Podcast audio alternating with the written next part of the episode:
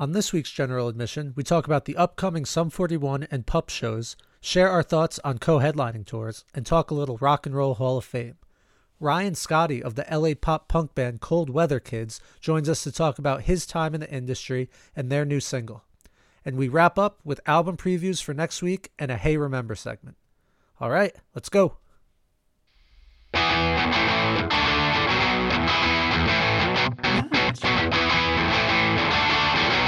Hello, Brett. Okay, episode eight. It is May 4th. May the 4th be with you, Brett. Cinco de Mayo soon. Ooh, yeah. My friend sent me uh, A New Hope by Blink. So I was listening to the Princess Leia song in honor of May the 4th. I love Dude Ranch. It's such an underrated. I don't know if it's underrated in their discography or, but like I don't listen to it as enough as I. Sh- I don't listen to it as.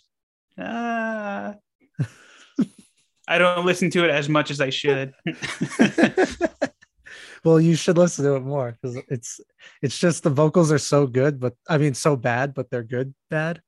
Um, but yeah, um, we have some news this week because Brett and I are going to see Sum 41 and Simple Plan in a couple days. Maybe. yeah. So it's an outdoor show and the weather is not looking good. And the band is not looking good either. so uh Brett, you want to cue the listeners in on um the latest news for this tour? I do. I have a whole like weather discussion I want to have with you because I know we've been holding off until the podcast, but today's news kind of upset me a little bit. I want to say to be nice. Like I don't want to say anything too mean because ideally I'd love to have someone from Sum 41 on the show someday. Are you mad at Sum 41 or at the I'm weather? A, both. Or at Sum 41 right being both. under the weather. Ooh, very good. I see you did there. Yes. But I'm, I'm mad at the band for their. I mean, I hope they're doing okay. They announced they had to cancel a show tonight because somebody in the band tested positive for COVID. So obviously, wish them the best there. Hope they get well soon. Of course. But it's a co-headlining tour. People to that show bought tickets to see them. There's probably fans like you who aren't crazy about simple fan, simple, simple fan, simple plan. I'm a simple fan of simple plan. simple, simple fan of simple plan. But so instead of rescheduling the show or just refunding people who don't want to go anymore because they're not playing, they're pretty much just like, hey, uh, Simple Plan is still going to play tonight, so you guys go have fun. What? Yeah, that's like if I go to like a like a pizza shop and I order a pizza and I go to pick it up and I open it up and it's just like dough with sauce and they tell me, "Oh, sorry, we ran out of cheese, but it's twenty five fifty. I'm not going to buy that pizza. Like you have to give people their money back or reschedule. Those are the only two options there. You can't just force it through. And yeah. bringing this back to us for Saturday, if they still can't play on Saturday, are they really expecting people to go out and just see Simple Plan in 30 mile an hour winds with heavy downpours? Uh, I don't want to particularly do that. no, like simple, like, like I defend Simple Plan on this podcast, but they're not one of the bands I'd stand out in like a monsoon for. No, this was they were the perfect band for this show because I would like to see them, but I'm not going out of my way to see them. I'm going to see Sum 41 and hey, I get to see Simple Plan, who I never saw before. Cool. Um, if, Sim- if Sum 41's not playing, that really throws a wrench in the gears. And it's an extra layer for me because for the Waster, the music blog that I write for, I'm on the list for Simple Plan to like cover them. I just have to cover the show, but it's Simple Plan's guest list that's getting me into the show for free. So like I have to go. I, I I don't think I can just bail. I was going to say, so if given the option of a refund or going, what would you do? Now I know that answer. I'm going, but um, if it wasn't this, uh, you know, extra circumstances, I would save the drive and save the cold. I was excited to see Sum 41 in the rain. Like, you know, would I prefer like a nice 70 degree spring night? Of course, but like I don't know, just get rowdy in the pit in the rain to Sum 41 like it'd be fun. I don't I don't care. You wear wear a poncho, whatever.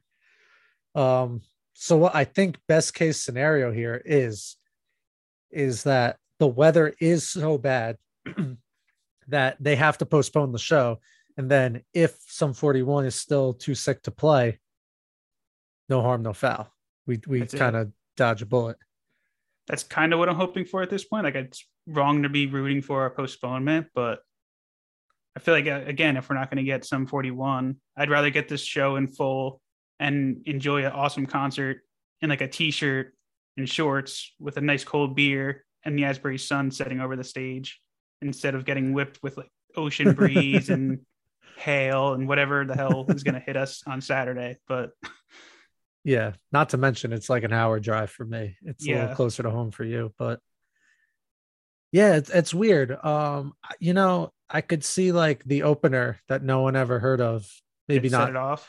Well, I meant like in general, oh. like, but like if there's some opener that gets sick, it's like the show must go on. But people bought tickets to see the band play like their debut album in full.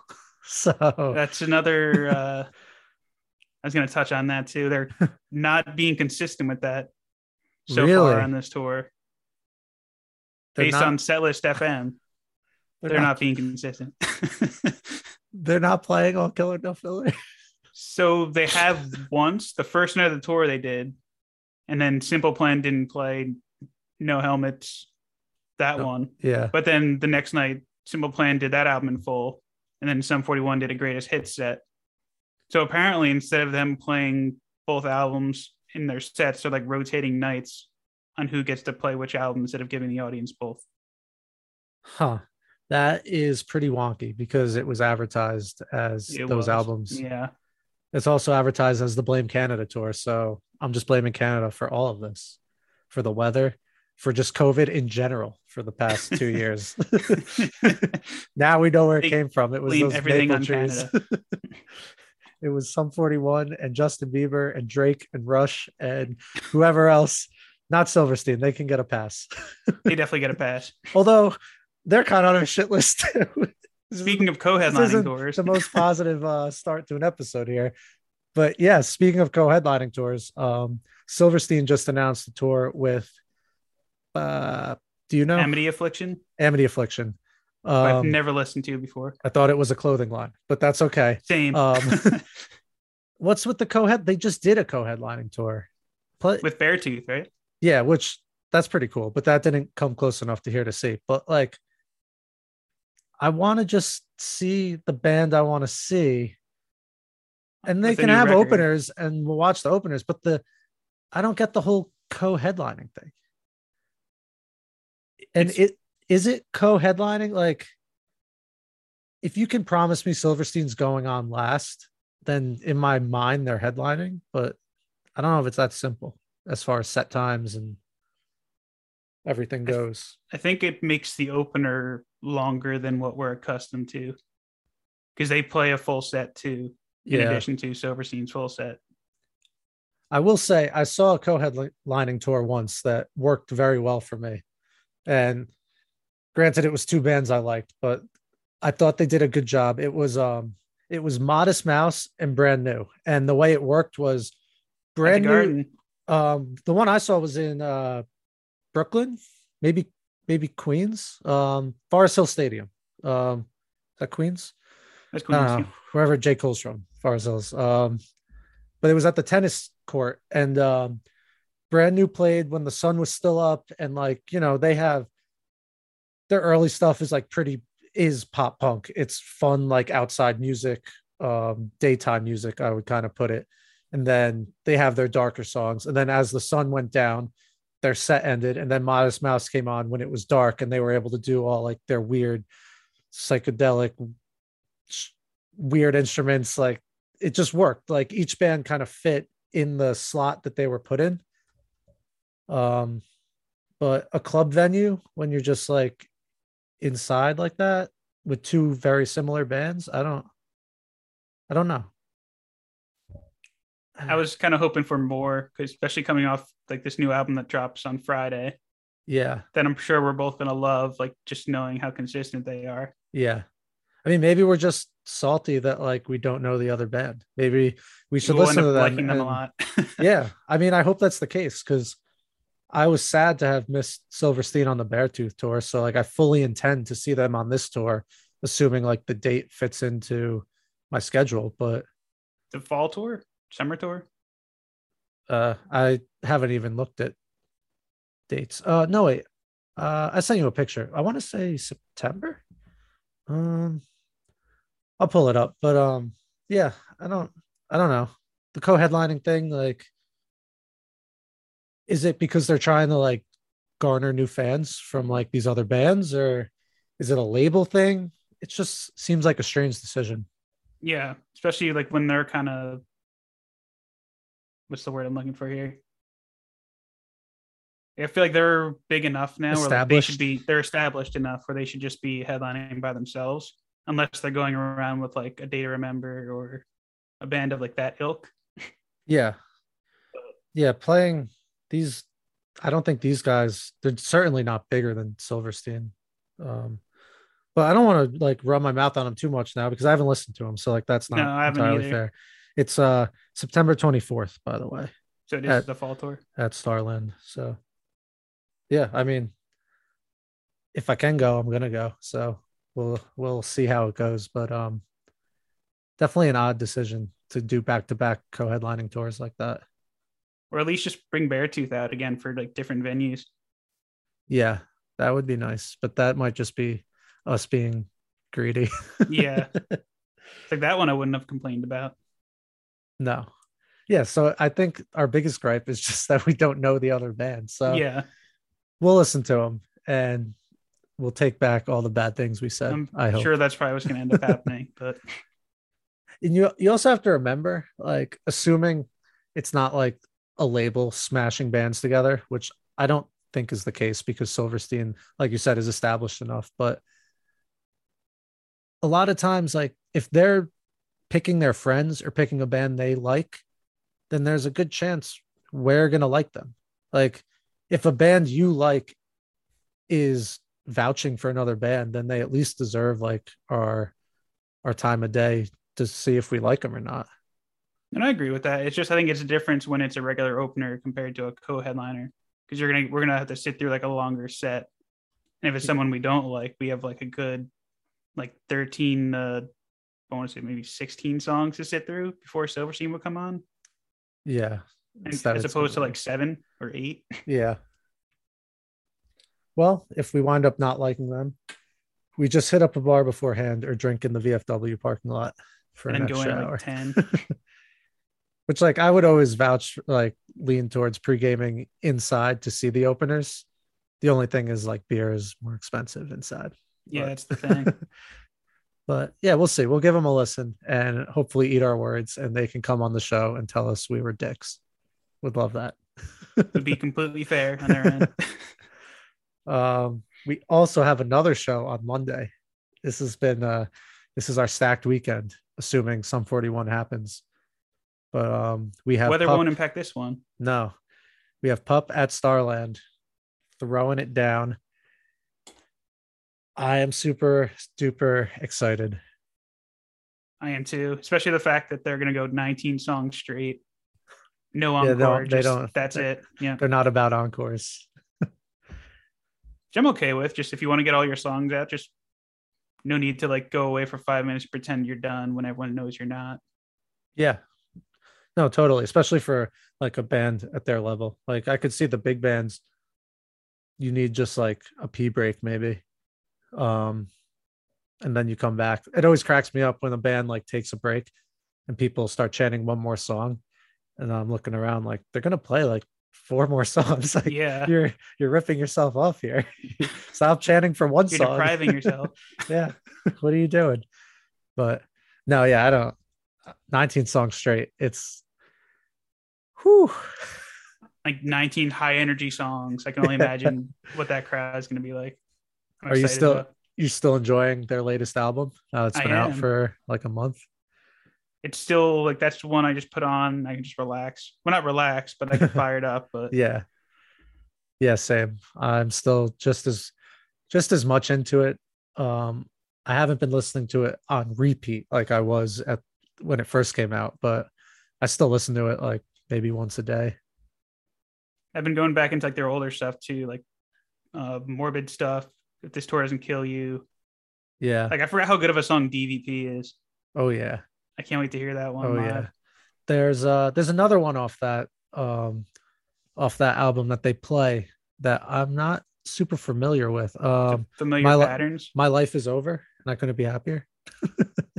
a nice uplifting title.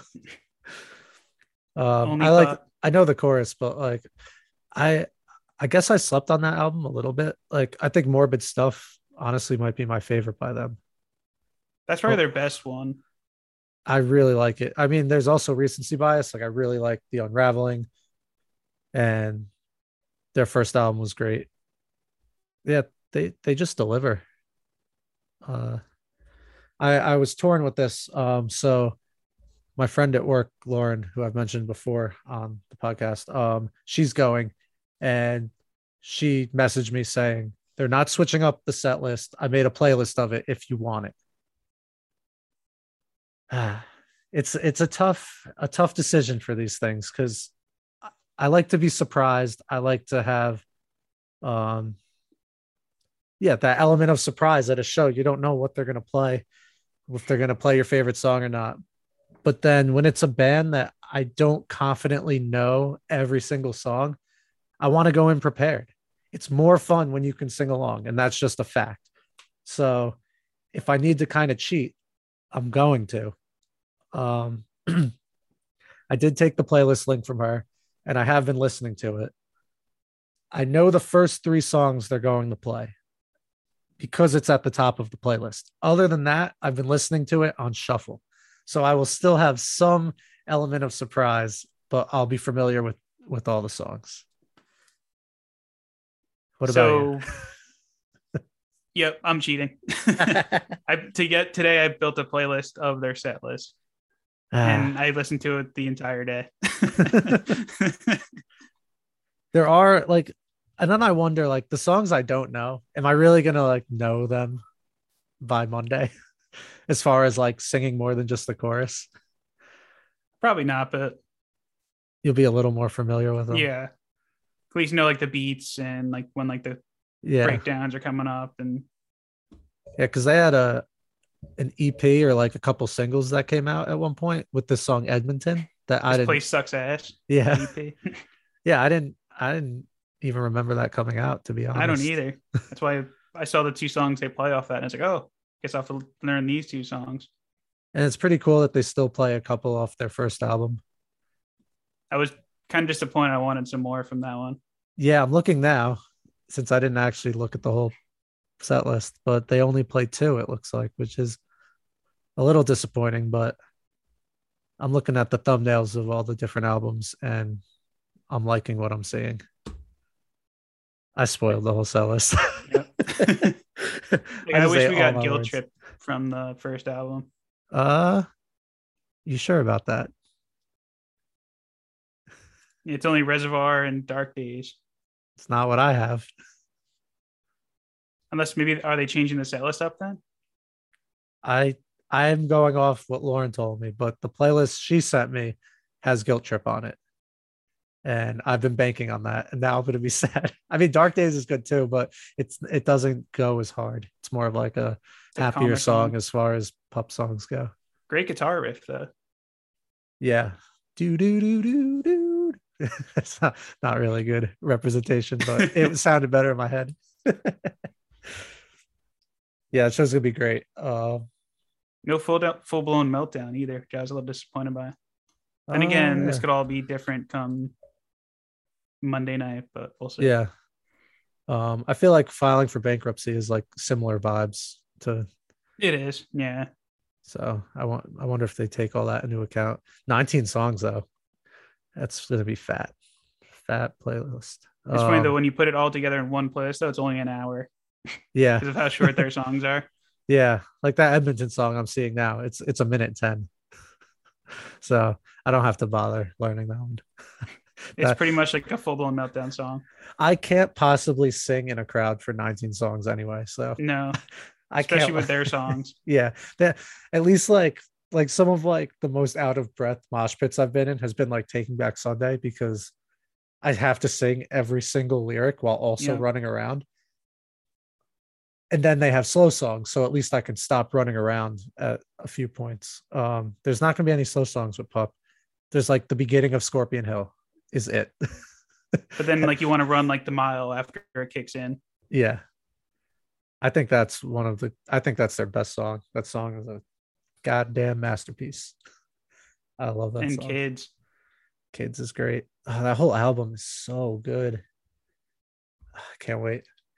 Do you ever feel like I had a weird a weird thought the other day. When a show is coming up, I feel obligated to listen to the band and then it makes me not want to listen to them. Is that is that crazy? Wait, say that one more time.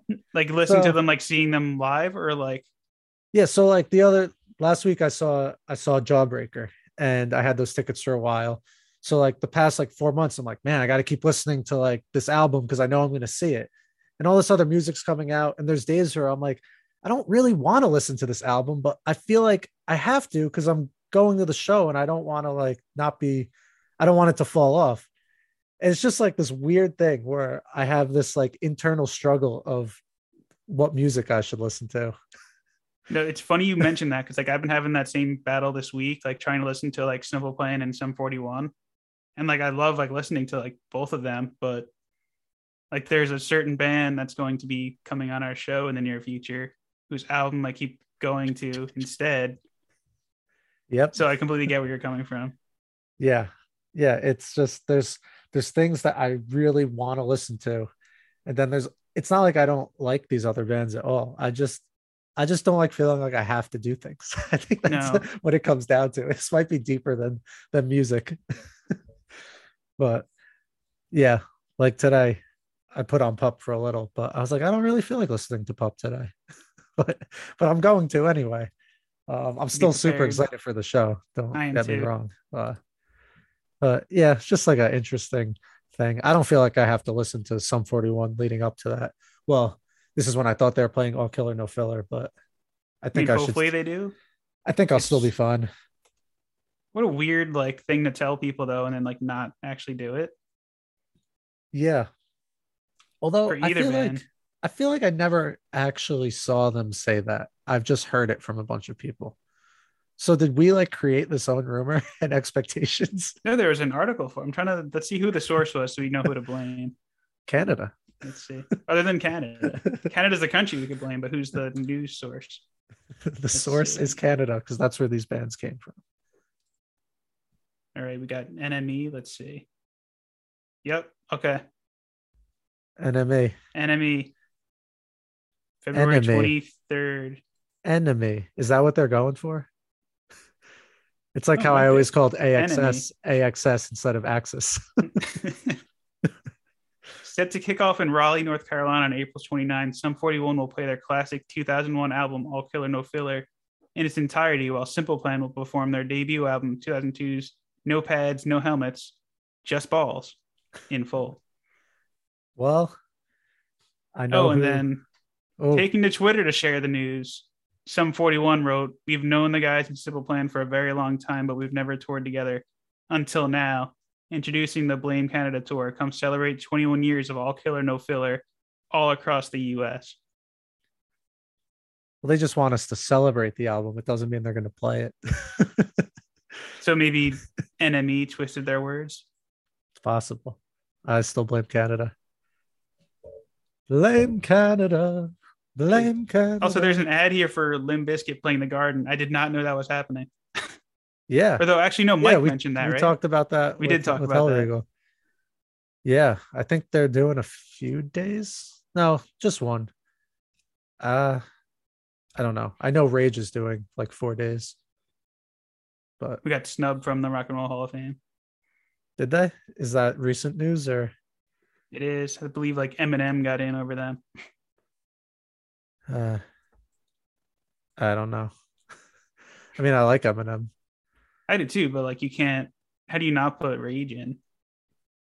Is it like they don't get in at all now, or they just have to like wait another year? You have to wait another year. Why? Why was this the year? Like, why aren't they in already? I think they became eligible this year. Uh, so they're doing like baseball rules where they can't be like a, fu- a first year. I guess so. Doesn't make sense. Like how Variety has a headline: Rock and Roll Hall of Fame's class of 22 has something to satisfy almost everybody, except people who like rock bands. Uh, it's funny. Well, Eminem had "Sing for the Moment" with with the Aerosmith riff, so there you go. He's and that other what's that other song he had? Um, I mean, he had a lot of guitar songs. He had uh, uh, "Revelation" was a D12 song, but that had like a pretty sweet guitar riff. And then there was he did one of his more recent albums had like what is it like the "I Love Rock and Roll" riff or something like that. That's the one I'm thinking of. Yeah. Yeah. I mean, I'm happy for Eminem. Uh, I like Eminem, but weird to not put Rage in. They're like as rock and roll as it gets. And they pretty much ignited like that rap rock movement or that like the rap metal movement, I should say. Yeah, I, I would I would think they predate Eminem, or they might have came up like pretty similar time frames. Early 90s, blowing up in late 90s, and then they're probably on pretty similar time frames, but yeah, Very don't know. strange. very strange. Yeah, the performers are Pat Benatar, Duran Duran, Eminem, the Eurythmics, Dolly Parton, Lionel Richie, and Carly Simon. Huh. That's everyone who got in. Everyone who got in this year. And the ones who weren't picked were Rage Against the Machine, Devo, Tribe Called Quest, Beck, the New York Dolls. You know, one of your Kate lists, Bush. one of your lists sounds way more like rock and roll hall, hall of fame people than the others. I mean, Lionel Um, Richie's not rock. I I don't understand what their decision making is, but I can tell you Rage Against the Machine will get in the Hall of Fame. So whatever. oh, and they deserve it. I could see them just not because they're a band that I would think wouldn't care, but also would want to still get in. Yeah, because they're literally a band where like there's every single person in that band is like great at their instrument, Yeah. and like no one sings or raps like Zack De La Rocha. No. So like it's a very unique band, and they definitely more than earn their place Yeah. to be in there. but the Rock and Roll Hall of Fame is the machine. So It is, yeah, which they rage against. yes. So that's why they have to wait a year because they've been disrespectful to the machine.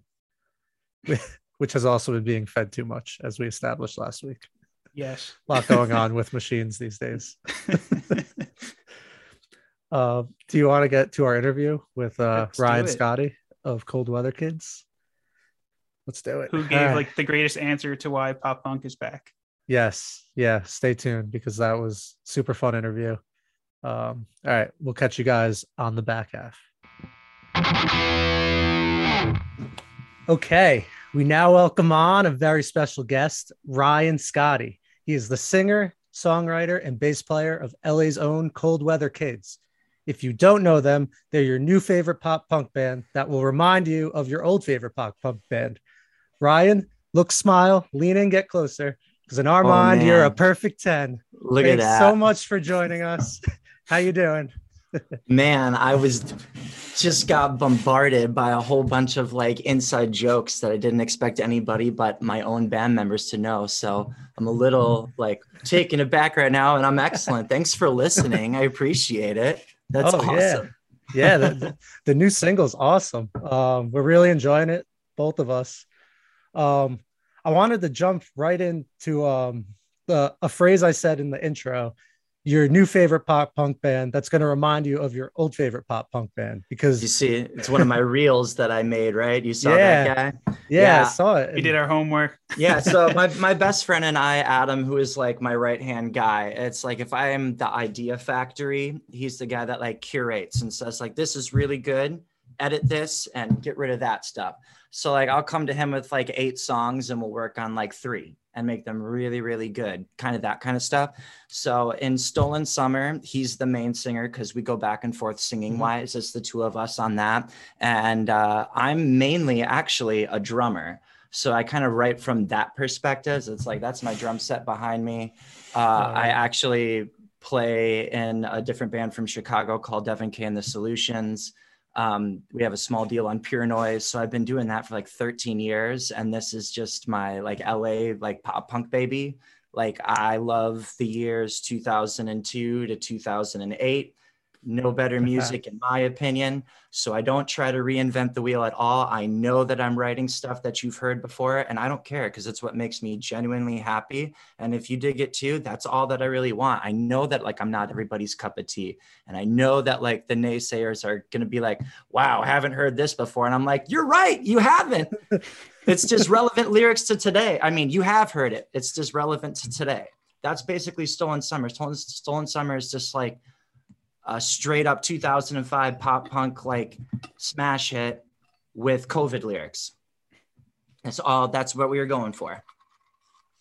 That music's like right up our alley too. Like that's what like we talk about a lot, like most of the time on this show. So it's definitely right up our alley. Love it. Yeah, you've come to the right place, and you have dual vocals with the guy named Adam who wears Taking Back Sunday shirts. So That's like, right. I'm sold. Yeah, that's the like. Yeah, he's the TBS. I'm Ryan from Yellowcard. Unfortunately, I mean, like don't meet your heroes, kids. Like that's a long story, but like one year I got the opportunity to play Warped Tour and like got the opportunity to hang out with him and to say he didn't make the best impression on me, so it kind of ruined the, the music a little bit. Oh no. Uh, you know, I can still appreciate. I mean, Yellowcard for sure. They made like three of my most influential albums on me and my music taste of all time. I want to try and dive, dive too down like Nah. the personal alleyway yeah. of people because like Well- everybody's everybody's got a story, you know. Of course not. And your your idea to your music is that you want to stay positive with a lot of this stuff, Yeah, which exactly. which I think we could all use right now, coming off the last couple of years. Um, I was looking at No your doubt. band, and I couldn't really find much before 2020. So I was wondering, did you form during the pandemic, or did you form before and then just get smacked in the face right away? Like, how did how did that go Um, down? So backstory, I guess, in terms of how we like Cold Weather Kids is yes, we were established in 2019. We put out our first music in 2020.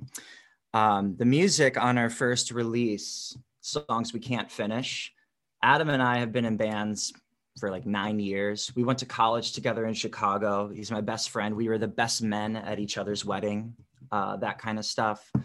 And the first band that we had in college in the early 2000 teens was called Glass Castles. And that was more or less trying to be pop punk with uh, a girl singer and Adam and I backing her up. And so we did that for about a year, recorded an EP, and then we had songs kind of working on after that. And then when we all graduated, that was basically it. And throughout the next like two years after that, Adam and I would both play in wedding bands and like establish experience. Like, how does it work to play in like a corporate gig? How does contracts work? How does uh, copyright work? Like, if you're doing something like a custom song for bride and groom and it's gonna be video all that kind of different stuff that like as uh, a guy in a band that started out in a garage probably stuff you don't think about it was really valuable when adam and i both eventually found our way here to los angeles and uh, and why we're called cold weather kids i was born and raised in chicago grew up in wisconsin and adam is born and raised in north michigan we are very much cold weather children That's for um, sure. and we live in Los Angeles now. So that's one of the things that we get a lot of shit about. So just kind of wanted, that was like one of my bullet points. Make sure you talk about this. And uh, that kind of goes with the origin story as well. Our drummer actually came up with the name. Our drummer that's actually not with us anymore, but still a great, great friend of ours. He just uh, focused more on family life during the pandemic when it hit. And he's going to be a dad coming up. So, you know, priorities change and bands come and go. Adam and I have been in upwards of like five, six bands and uh, the name of like this band before it was cold weather kids in los angeles was called water district so if you look up that name you will find Uh, pictures of me because i was in the last lineup of that and a year prior to that adam was in the band before i actually joined the band And so it was like overlap there. I ended up taking the drummer of Water District, getting Adam back, starting Cold Weather Kids, adding a second guitarist, and then our old drummer left. So it's kind of like already been a little bit of switch and swap members, that kind of thing. So that's why when I like make EPKs and stuff, it's usually a lot of focus on myself and Adam because like he's my best friend and that's like the essential. I can fill in all the drums. He can do every single guitar. It started as just a recording project, me and him wanting to make pop punk songs. And then he's like, I think we should make a band. And we made a band, we started playing gigs, and then we started getting attention, started getting an online audience. Before you know it, we got, holy crap, 20,000 monthly listeners. And this is actually kind of serious. And, you know, being unsigned and owning all of our own masters and copyrights, it's decent monthly income. Not to, it's not like a mainstay by any means. Everybody knows who's trying to make it streaming wise on the, on music. You're not going to make a crazy living, but if you own all your masters and you do have a decent monthly following, it's it's not like jump change. We're not talking about like you know Starbucks coffee or anything like that. I'm talking about like uh, it's three gas tanks kind of which is very expensive right now yeah, it, sure. it, you know it pays to get to us get to shows for us and that kind of stuff it helped pay for a down payment on our first merch line you know? So very very recently within like the last six months have we taken like more of a turn for let's play more shows. Let's let's be a little bit more serious. Let's promote our release more. Because before this last song count to 10 came out stolen summer was released almost a year it was last july. That was our previous release. So we've just been going one song at a time and really taking our time with it. The whole motto behind our entire band is just no stress because all four of us, well, three out of the four of us are married. Uh, and the fourth was married before. So, you know, we're kind of guys that have gone through it. We don't uh, have that much, I would say, like expectations. Not not to say that we're not trying to do something with it, but we don't have I think all of us have had previous younger experiences where we had like the billboard marquees in our eyes kind of thing. And I want to I want to say like I had like a little bit in previous bands taste of that kind of stuff. And like that life that life is a lot of change pretty rapidly. And now the three out of the four of us being married having wives i have a daughter i have uh, another guy that's got you know a kid on the way you know, we want a balanced lifestyle. We want to be able to play shows and stuff like that. And then we also want a family life. So that's the benefit of being able to live in Los Angeles is like we can play big, awesome concerts, great opportunities within the surrounding hour and a half radius without ever leaving greater Los Angeles. Yeah, that's awesome. It sounds super beneficial. That's um, basically the whole motivation and story in a nutshell. that's great you mentioned um how you saw your listenership like kind of go up like i don't know if it was overnight or not but was there it's like a was month. there something you can pinpoint that set that off or it, was it just by chance? Stolen summer. Stolen summer it's it's a, still a song that's been out for less than a year and that song has got more streams than all of our other songs combined. Wow it's such so, a good song, though. That song hit with the right audience during the right time. There were a couple of bands, Blink, that wrote terrible quarantine songs, terrible quarantine songs. We don't talk about and, that song. And I honestly, I mean, like whatever. I'm not, you know, trying. no, I'm just kidding. It, it, it, produced a lot of songs. I wrote a song about COVID. I just happened to think it really hit the nail on the head, and it wasn't cliche. Like that was that was the thing that was like best about it is like the more people I showed was like there's this more catchy than it is uh cringy, you know, writing about being stuck inside and being like like how many times did you guys during quarantine or being on lockdown?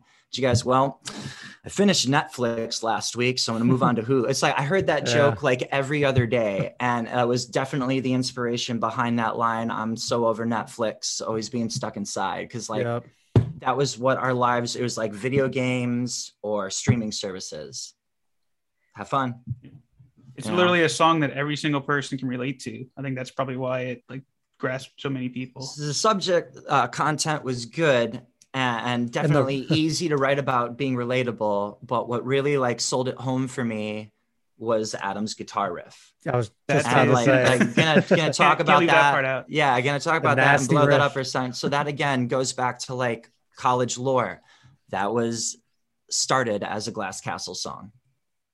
So Oh, like cool. we had full intention and it was slower and we had full intention to like talk about like high school days and stuff. And I just never got around to finishing a demo and the band disbanded. And then, you know, I was going through old stuff and found that. And I was like, I'm not the guitarist by any means, but like I can edit things in you know, Logic or Pro Tools or anything like that to make it cleaned up. And I took that, wrote the chorus for Stolen Summer, sent it to him, and he's like, all right, this is really good. And then he came over the next day and filled in like all of the leads. So like the lead in the chorus of Stolen Summer is him too. That's awesome. The swing part in the bridge was Adam. That was his idea as well. It's like I'm telling you, like we, we have this amazing process of having a writing partner that I can trust and lean on for the last nine and a half years now of making good quality music. And we also have a great producer who I want to talk about as well. He makes it sound amazing and like his portfolio will like establish why he's worked with huge names and it's awesome that he still takes the time to produce a small band unsigned like us um, but adam is brilliant guitarist that can literally be like i can hum something and he can instantly play it on the guitar he's got that good of Love an it. ear so it's just awesome to ping pong off of him because he always fills in the blanks whenever i hit like any sort of stop sign Oh, that's great. That's what you want in a writing partner because it yeah really it, keeps the ideas flowing. it's one yeah 100% How about, uh, trust How about the groan slash scream at the beginning of Stolen Summer? Who did that, and how many times did it take? to No, no, it was it, it was Adam. It It was really Adam. captures that like frustration. Oh man, I, I'm I love that every I've done like three or four podcasts now, and I love that we come back to Stolen Summer because I really do owe like the band's like kind of quote unquote let's like hope it continues to blow like bigger. It's like we see the numbers go up, but we always want more. But anyways, that whole intro part, that slow acoustic where Adam sings by himself and then he does the groan, the drummer and Adam they he wanted to cut that. He wanted to cut that, and he just wanted to start with the guitar riff. And I was I was like guys like imagine this or like have some depth of vision for a second. Imagine that this song actually does really catch. And we get a show with like 500 people in the audience and it's packed. And you start you strum that first chord and the audience just starts the song and they start screaming it back to you at that slower point. Like now tell me how that makes you feel. And like that's the kind of vision that i have with it and so that's why i fought so hard for that part to stay as far as the groan goes uh, it was the demo groan. It was the demo one, and he recorded a whole bunch. Right, like right. This is the home studio, actually, right behind me here. I got like the whole thing. He recorded a whole bunch right here, and over and over again. It just, it just didn't sound exactly right. And I sent it to our producer Nick, and he was saying this. He's like, I don't know, man. He's like, do you mind if I actually just like chop up the scream from the demo and blend it in there? And I was like, please. Like it, it was like it was per it, like he, I think for the demo that was the one take, and I was like, perfect. That's the idea, and it was it just stuck, and that's why I chose. I fought really, really hard to keep that part in there because I was I was outvoted at the time. We were just a three piece. I was outvoted two to one, and uh, I got I got a producer Nick Nick Rad to uh, like vouch for it. He's like, no, it's a good part. It needs to stay. I can't picture it without it at this point. it's like uh you know if you don't know the song or like if you're listening to the song on your own like with your headphones maybe you might like skip over it but like live if you're going to see us live and like you're going to see stolen summer like i think you absolutely need it because when i go see bands that have any sort of gang vocal part or any sort of part that is relatively close to how that feels like that's the like the live part of the concert that i believe the audience lives for because they get to be a part of the show right and that's the Yeah. big part of why i mm-hmm. love to perform is because if you can unite a group of people passionately joyous about one thing even just for three minutes a song then like you don't have to know anybody else in the audience to still have something to be happy about Yeah, it's the beauty of pop punk and just music in general. Totally sense of community, which which Stolen Summer talks about losing. But I'm wondering, like, so you wrote Stolen Summer, you said last July or June, somewhere that's around there. that's when it came that's when came, it came out, out, Excuse me. Yeah. So Yeah. it's been almost a year now, and now you have Count to Ten that just came out. So is there some sort of pressure to recreate it, or are you just that's a song that like how There how's that feel? Yeah, there's was definitely, like- it's uh man is you have all this success. Everybody's like really pumped about it. Hundreds of like you know 100 comments on youtube on the music video which we like didn't put like a promotional campaign behind it. And then we had a real an instagram reel with stolen summer on it that reached a million views in terms of social media stuff. When you have that kind of success based around one song following it up without like a label or resources or a budget that that kind of sucked. So like we have like four other songs that are finished. And i just wanted to make sure that the next one that we put out was the absolute best one. And this one was like the next closest that we felt was relatable. I i still in my heart like i guess i don't feel like it's as smash a hit as stolen summer because it's not as relatable universally. I still tried to make it universally relatable just about being frustrated in the world. Like you get pissed off. That combined with hearing Fall Out Boy's Dance Dance in 2022. That, Yeah. that was my main inspiration for the it. nice It's like- bass drums intro. I see yeah, now ex- coming together. exactly. Exactly. It's like you you put those two, you listen for 30 seconds. Oh, okay, I see. Right. I, like I said, I'm not trying to reinvent the wheel. I know what I'm going for. Yeah, no, of course. You say picking the best one, but is it always the best one to you, or is it the one that you think might catch the best, or is that the same thing? See, that's a great question too. So we that's like the impatience, the challenging part is literally letting the final mixes or masters sit for a month with everybody in the band, show it to a small circle of people, see which people talk about what songs, blah blah blah. Like, you know, that's similar to like when TV shows do testing groups being being in Hollywood. I have a lot of friends that work in TV, so they'll talk about how oh, this show tested this way and this show tested this. So I think of that same way before we release music. Like, how can I pre screen this to be uh, as successful as possible? And a lot of it, uh, again, has to do with timing. Uh, so, what I'll think is going to hit the best, as you just said, a lot of the times isn't what I feel is the best music. That's the disconnect. And uh, that's again coming back to Stolen Summer. I felt like both of those lined up perfectly for that song.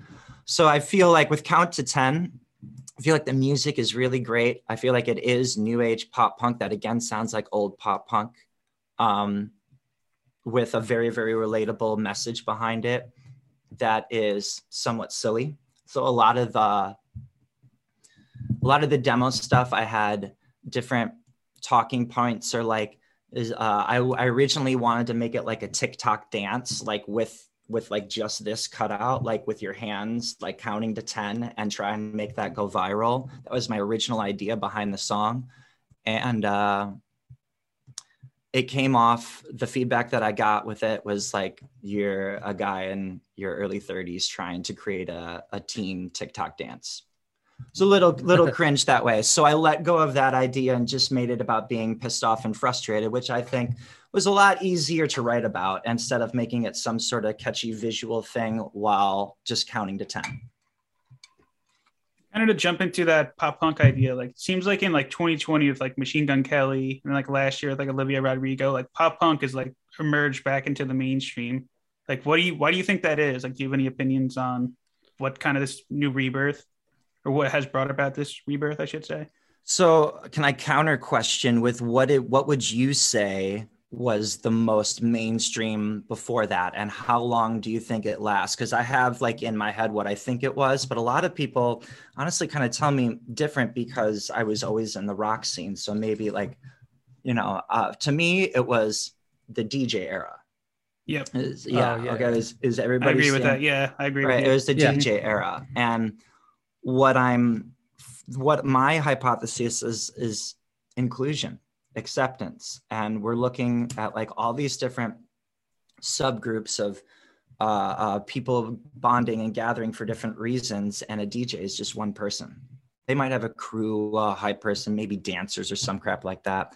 But vast majority of those artists are just one person standing behind their computer their board a band is a lot more uh, chemistry you know you can play in a badass group or a badass orchestra and you only play one night and you never really integrate or meet people and a band is some people that you spend time with you learn how they play, the nuances, what their body chemistry is like on stage, you know, um, where they feel most comfortable. A lot of people have asked me, you know, I'm, I'm pretty confident and I'm a big showman when I'm on stage. I like to talk a lot in between songs and I have no problem doing that. What you're considered going solo? Absolutely not my confidence in my best version of myself comes from knowing that I have badass players supporting me behind me and I'm doing this together. And so that's like my opinion, my reason why I think bands and pop punk in general is coming back is because it's being found by a younger generation that is usually pretty energetic anyways. And so they're finding high energy pop rock music with guitars that they can play, drum sets, bass, guitars, microphones have usually been you know, for kids in a garage, somewhat accessible. It's like you can buy a pretty decent Tama, uh, you know, full drum set. Now they sell those whole packages for. They've made it pretty accessible compared to yeah, a few hundred bucks. Yeah, mm-hmm. right. You know, compared to like amps that are bigger line that cost a couple thousand dollars. Like that's so intimidating for a teenager to see that price tag, and that's like immediately something that they don't believe is possible for them, so they never do it right? And that, I do think that uh, equipment has been smartly packaged in a smaller, more accessible way. And now that we are all, everybody just went through this global experience where like you had to be by yourself or you had to be with your family.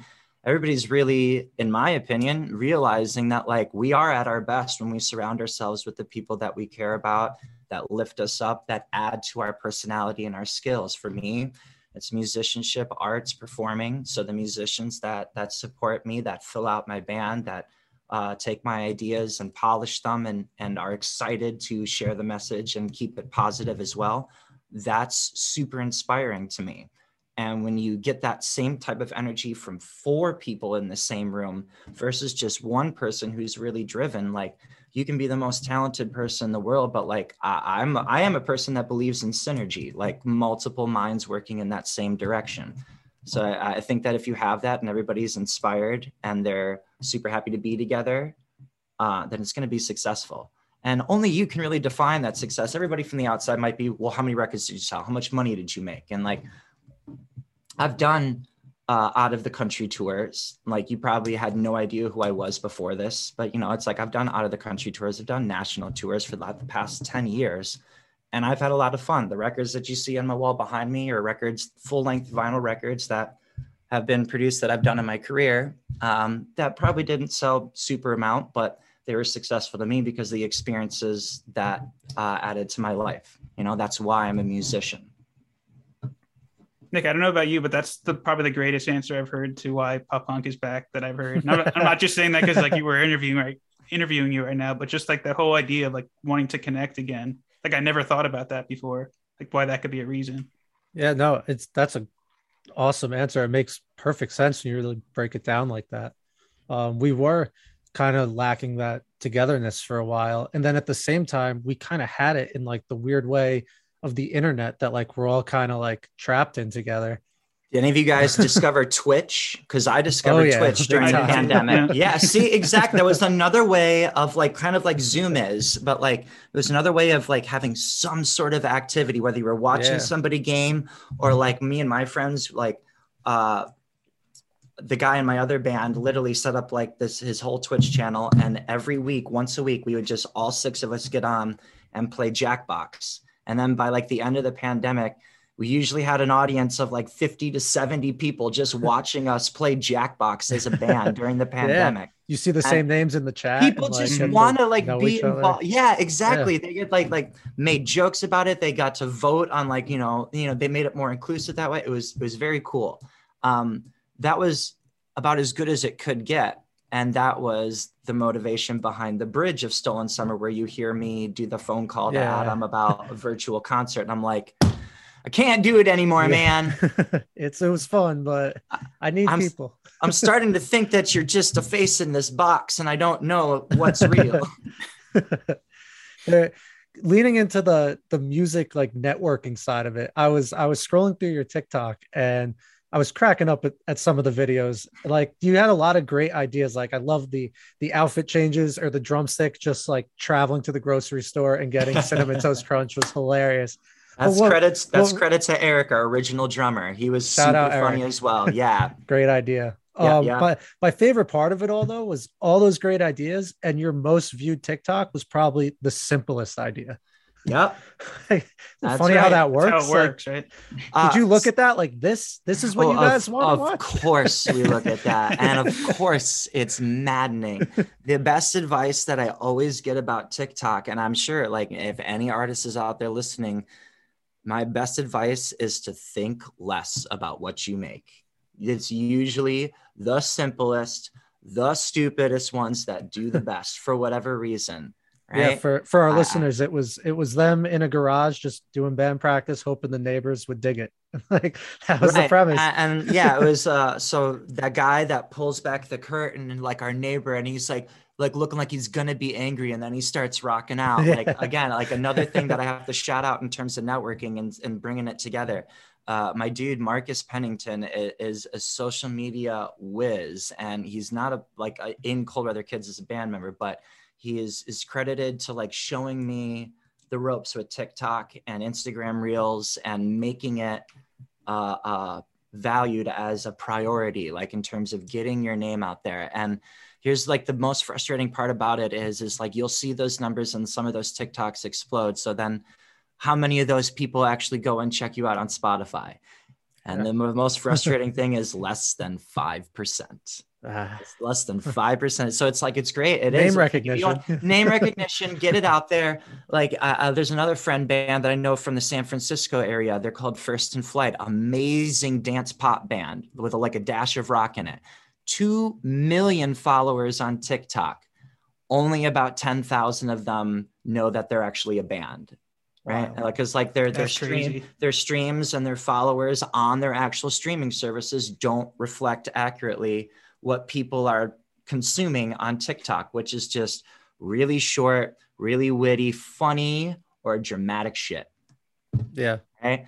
The impressive stuff is good, right? It might get some love and some likes, but in terms, in comparison to the shit that is sent, like shared back and forth, if it's dramatic, if it causes drama, like an injury or a fight or something like that, versus uh, something hilarious, something accidental, those are the things that, like, how can you plan that? You can't plan that to go viral or things like that, but that's what people use to get their follower count up. Yeah. Yeah. I saw the one video you posted. I don't remember where, but it was like, so you got a million views on social media. Like, are the labels barging through your door? Have you got all everything you ever wanted? And you're like, we got a few more listeners. yeah that's exactly right. So so that that reel that you're talking about uh the biggest one on tiktok that it got 100k on tiktok it got that same one got a million on instagram. And so on, I didn't know our- Instagram could reach like that. Uh, neither. not, neither did we. Neither do we. But it, i'm dead serious when it's like that's why we have over 3000 followers on instagram. It's because of that reel. And tiktok was pretty steady in terms of our growth. Like the more you post the more you do kind of grow. I've like within the last month i've kind of been back on it taking it more seriously like every day or every other day. And just within like the last two weeks we have gone up like 100 followers. It's just something that you have to be consistent with and not get down on yourself with, right? Because part of the process that I'm always big about is acknowledging that 99% of what you do in a band happens off stage. So you should do your best to try and enjoy it. And if artists are constantly complaining, getting down, getting frustrated about themselves for making content, which is such a big part of offstage band work, then that means from that equation, majority of the time that you're in a band, you're unhappy. Something's got to change, right? So you should enjoy the content that you're making, make it yourself. Like, yes, trends are fine. Like, you use some of the filters and stuff like that, as long as you don't post it with such high expectations, like this has to go viral, because then the disappointment is going to be that much harsher when it doesn't. Right. So that's again coming back to why Cold Weather Kids' personal band motto is no stress. No stress. We have fun. We have fun doing what we do. We believe that we make good music. It's brought us to people like you, were giving me an opportunity and a platform to talk about it. And uh, I enjoy that, you know, coming onto the podcast, you both welcomed me with a whole bunch of like, you, you listened, you, you checked us out, you learned that means genuinely a ton to me, you guys. Like, seriously, like in terms of just being sappy and gratitude for a moment. Thank you. Thank you for the opportunity. It's rad and it's why we make music. Hey, it, it's mutual because we love talking about it. And it's great that anyone responded at all to come on and chat with us because it's fun. In the end, we're all doing this to have fun, right? Totally. And you gave us a chance too, like kind of Nick, what Nick is saying. So it's it's definitely mutual. Yeah. You yeah, bet. you got to embrace the the positivity. Like I, I was laughing in the one when you dove into your your YouTube uh comments and the one guy was like, "Oh, the riff was great," but then it was like Backstreet Boys, and you're just like, "Yeah, you know, I could kind of hear it." Like, did did it take you a little while throughout your career to kind of get to that Oh. point where you could just laugh at it, or Oh, yeah. like would Oh, that yeah. comment a decade ago have like set you spiraling? oh, oh, you know, you want you want me to own up and like tell an embarrassing story. So when I in the early 2000s, my very first band was in a progressive screamo band as a drummer, as a drummer backup singer, Nice. and we we got like a, a small deal, and we did Warped Tour on the Ernie Ball stage, 2010, 11, and 12. So as like a young teenager getting that kind of platform, I built an ego, and I don't know if any of you at the time ever heard of a website called Absolute Punk. Absolute Oh, yeah. Punk. Now it's chorus. Yeah. Ooh, they tore my band's EP apart, like ripped it, like Oh, ripped it hard, and it it hurt, and it hurt to the point where like I wanted to like go like Kevin Durant, pro athlete, get some ghost Twitter accounts and start talking shit. And, and I, I think I actually did make an account and like didn't go like to the point of talking shit, but like I tried to like make an ambiguous argument musically why he was wrong and why it was good. And still to this day, I'm pretty ashamed that I did that. But just being honest about it, that was the ego back then. And so, as the question was, how long did it take you? That was 15 years ago. So, I mean, I was I was 16, no, I was 17. I'm 33 now. So, yeah. Uh, it's understandable to want to defend your work, but it's also you don't want to let it get to you. It's just a voice in the like, crowd, you know. the work that you really do try your absolute hardest on and when you're young and you feel successful and you get that type of attention where a stage where people are looking at you like I felt invincible i felt invincible like i couldn't like and you know it was it was definitely good that that band played out the way that we had success but by the end of that last warped tour in 2012 everybody in that band hated each other because we all had egos and we all couldn't be in the car with each other anymore. We couldn't stand it. And that was the very last show that we ever played was warped tour milwaukee 2012 and like i talked to a couple of them here and there but like we just unspoken like that was it. We're done. You know? Yeah. And kind of like related to that, like a little random, but like what was it like playing Warped Tour? Like we've been on the opposite end of that, but I can only imagine what it's like to kind of be on that for a summer. it was hot Yeah. I can imagine. It was very fucking hot. Okay, so I go through this like in terms of like kind of like high school years. The first year, so we did we got lucky enough to play a couple of dates, not the whole thing, but a couple of dates, 2010, 11, and 12. 2010, when you're a band, that you get catering, uh, free Monster because the whole entire event's sponsored by Monster. So like the first year, we like go through, bring a whole case of Monster to our whole own merch tent, stuff like that. And like before like before we play we play usually at like noon or one o'clock relatively early but we were always after the battle of the bands. Like ernie like we played on the ernie ball stage but we didn't we weren't a part of the uh, contest. Uh, we play like after that. And uh, or it was or we were last just because our name started with a w which was near the end of the alphabet. I honestly can't remember. But we always played later not super early uh, but it would give us time to drink like two or three monsters. And honest to god like by the end of that first leg of that tour we were all so sick from drinking so much energy drinks like it was like a minimum of like four or five every day and we were so sick because it just Dehydrated. really cleans out like caffeine. cleans out your body in the worst way worst way second year 2011 was really cool because we had a different mindset we knew what not to do so we tried to do our best to like integrate with bigger bands which was when i started the podcast talking about oh i got the chance to meet and hang out a little bit with Yellowcard and maybe it was because i was a young punisher you know like and i define punisher as like a kid who somehow made it backstage who won't shut the fuck up with all of his questions. Because was trying to meet and get to know any of these other bigger bands that had this huge platform and how did they get there? What did they do? How did they do it? Who did they talk to? Because I wanted to know. I, I was on Warped Tour. The next step was getting to where they were at. I needed to know how to do it. And a lot of those guys within five minutes didn't want to give me the time of day because it was Jacked Up on Monster and I was like 10, 12 years younger than them. Like, who's this kid? Like, oh, I played an Ernie Ball stage. Oh, congratulations, this fucking kid, you know, some shit like that. Right. That's kind of how it felt in 2011. I did the best that I could to meet as many people, to learn as much as I could, to play as well as I could. Um, and then 2012, like, I knew after the second day that it was just like, all right, this is like, this is like the end. So I just like, um, started smoking a lot of weed.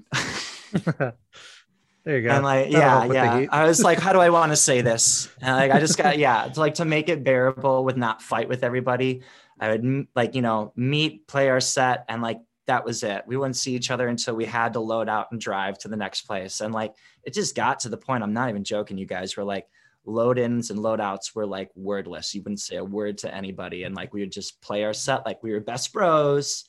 Uh, yeah, it, it, got ugly in that first band, but that's that's some some people have that journey and I did. And what it did for me is it humbled me.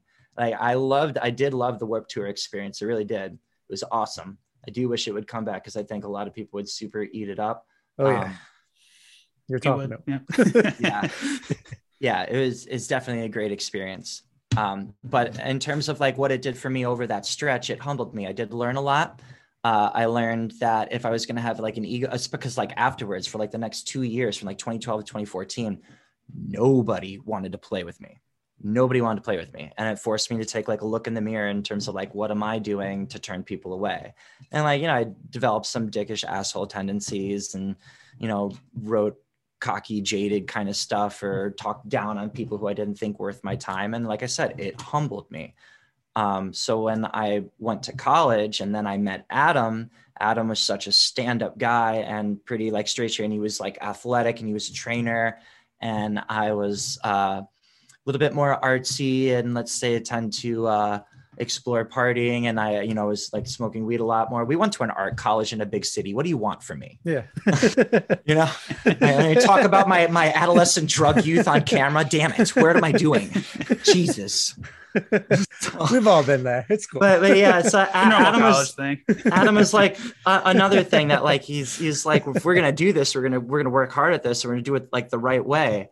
And, you know, uh, he helped me like get a day job in Chicago and stuff like that uh, after graduating college and help connect me with the wedding band route. And so, like, that was another experience that definitely helped build some skills and some things that I had to take a lot more serious when applying it to original band like Cold Weather Kids, right? Like I like I talked about both of us being in a wedding band and like how those days were literally from like one in the afternoon to like three in the morning in terms of load up, get to the venue, sound check, meet with the bride and groom, all that kind of stuff to make sure everything's checked out.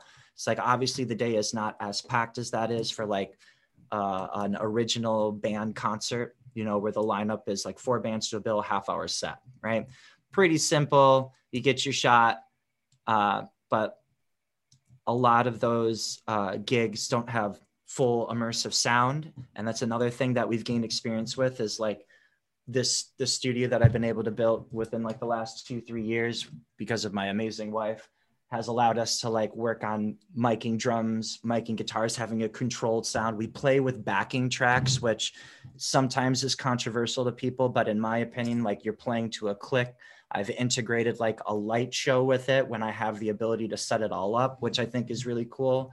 It's all these different things that we took from different experiences, Warped Tour, wedding bands, uh, making online content through Twitch and kind of brought them all to like what we're doing now. So with Cold Weather Kids, I haven't been on Twitch in a while, but I, I personally made all of our music videos. Like I uh, dabbled in animation. So I don't know if you watched the You're My Player 2 video, yeah. but that was like Adam loves that song, the whole video game thing, and he really pushed for like like make a video that uses like everything.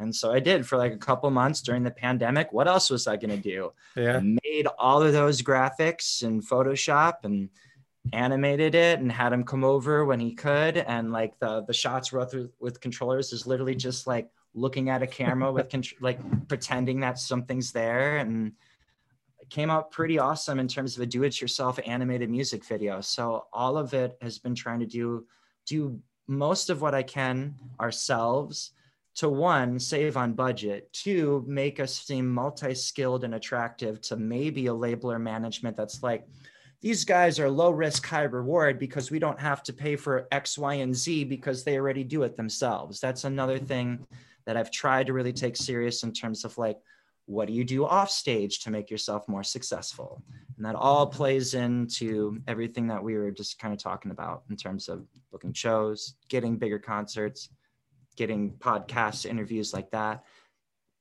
It's just wanting to connect with anybody, whether it's two or 200. Yeah. It's funny you mentioned uh, pure noise before. I was just saying before you jumped on the call to Nick that like you, I'm shocked that they haven't gobbled you guys up yet with like all the pop punk bands that they signed. I wish, I wish. Let me tell you. So I am, I am lucky enough to right now, uh, like I said, I am a part of that Chicago band that is on Pure Noise Records. We are probably the smallest band on Pure Noise Records, but if I can give them some love for a second, yeah. Devin we K. love Pure Noise. Yeah, they're called Devon Kay and the Solutions, and I have been the drummer and the backup singer for the last 13 years in that band, and we signed a three album deal with them last year. Congrats. That's awesome. Congrats. Yeah, that's great. So really, really stoked about it. The first album, which you see on the wall behind me, the first album dropped uh, April 1st at the beginning of this month. So I flew into Chicago, did some shows there. And uh, now the biggest thing that I'm trying to do for Cold Weather Kids is we're currently in the running for a contest to maybe open for Lit at the House of Blues. Yes, I had written this down because I wanted to ask about it. Um, what's the deal with that? so we know we know a guy. Uh, we've been lucky enough, I should say, to meet an awesome guy that's very involved in like the Southern California music scene, who calls himself the OC Sellout. He's super exuberant, awesome, energetic guy that like is easily identifiable identifiable by wearing flat brimmed forward baseball caps bearded Hawaiian shirt. And he calls himself the OC set. Like that's his like nice. looks like that every time, every show he goes to. So it's pretty easy to pick him out. But he runs a couple contests for like tickets and stuff like that. And I guess maybe he knows some of the guys, if not all the guys from Lit personally. And Lit, you know, doesn't play as active as they used to anymore, but they're playing the House of Blues in Anaheim on June 17th. And they partnered with him to run a contest where they're going to allow one band to open or a band that participate. I don't know if there's more bands after that before Lit, but there might be just be two, there might be more. I'm not really sure. But what I do know is that this contest that's running right now, we are, I think we have a pretty good chance to make the top five. I did spend, I think, a pretty decent fair amount of time producing and making the video. And I, I you know, did a cover as a lot of bands did. It's one, it's if not their most popular song, "My Own Worst Enemy," which everybody knows, right? uh, a lot of bands did a cover of that to try and like make their entry, and I did as well. Uh, the thing that I thought or I think separates my video is the literal use of me being my own worst enemy, like being down on myself. So in the video, I'm literally like pitching myself, kind of wearing what I'm wearing now, the blue shirt, the brightness, and then myself in sunglasses, all black, just like, nope, you suck. It's not going to happen. So it's like trying to be literal with the song while also covering it to get the attention. And at the end of the video, I did some somewhat creative shots where it looks like I'm playing music with myself or I'm rocking out with myself. And I just did like a shot of where I'm playing guitar and drums and I kind of masked it so it's happening at the same time. Um, and that's my entry the top five most creative videos get handpicked by the members of Lit and the guy running the contest. And then it's a vote off. Top five, most votes gets to open. So if we make top five, I got to find a lot of people to give give me votes. All right. Well, you got a platform right here. So. Yeah, that's right. So um, get it out there. Yeah, that's I super appreciate it. It'd be an absolute enormous opportunity. It would easily, easily be the biggest show that Cold Weather Kids has ever played. Uh, we're talking about 2.2 thousand people, like 2,200, I think, is the uh, House of Blues cap in the big room. So that would be incredible. Now I gotta ask, like when you were in the wedding band, how many times would you play My Own Worst Enemy? Can you even count? oh, so no, it's, it wasn't like that kind of wedding band. It was, it was like more um, top 40s wedding band. So Okay. every Oh, okay. everything from like My wedding Just- spoiled us. yeah, Justin Nick- Bieber. Kesha, that kind of stuff to to also like the classics like Earth, Wind and Fire, Jesse's Girl, Summer Say that yeah. that kind of stuff. So it was it wasn't going to be like he didn't really have my boss was like one of the best drummers that I ever got to learn from. He's in his mid 50s now. When I was playing with him in his late 40s, it was a lot it was a lot of like 70s, 80s and like current pop radio stuff. It wasn't really anything 90s or 2000s. Very rare. They had a couple Spice Girls and Backstreet Boys songs. So it was a lot of like radio stuff, like I said. yeah. Now, now that all the the 90s and 2000s kids are getting married, now it's going to be time. Yeah. Because I know my wedding, we just, it was It's- like pop punk we were for like two. Totally hours. true. That's actually been one of the most surprising things about like just being in a pop punk band or being in like an original band is the amount of of people that are actually asking us to play their wedding and play both originals and covers. And uh, on the topic of of weddings, I, I have one one of my last questions here. You recorded a video at your own wedding for a, for I a did.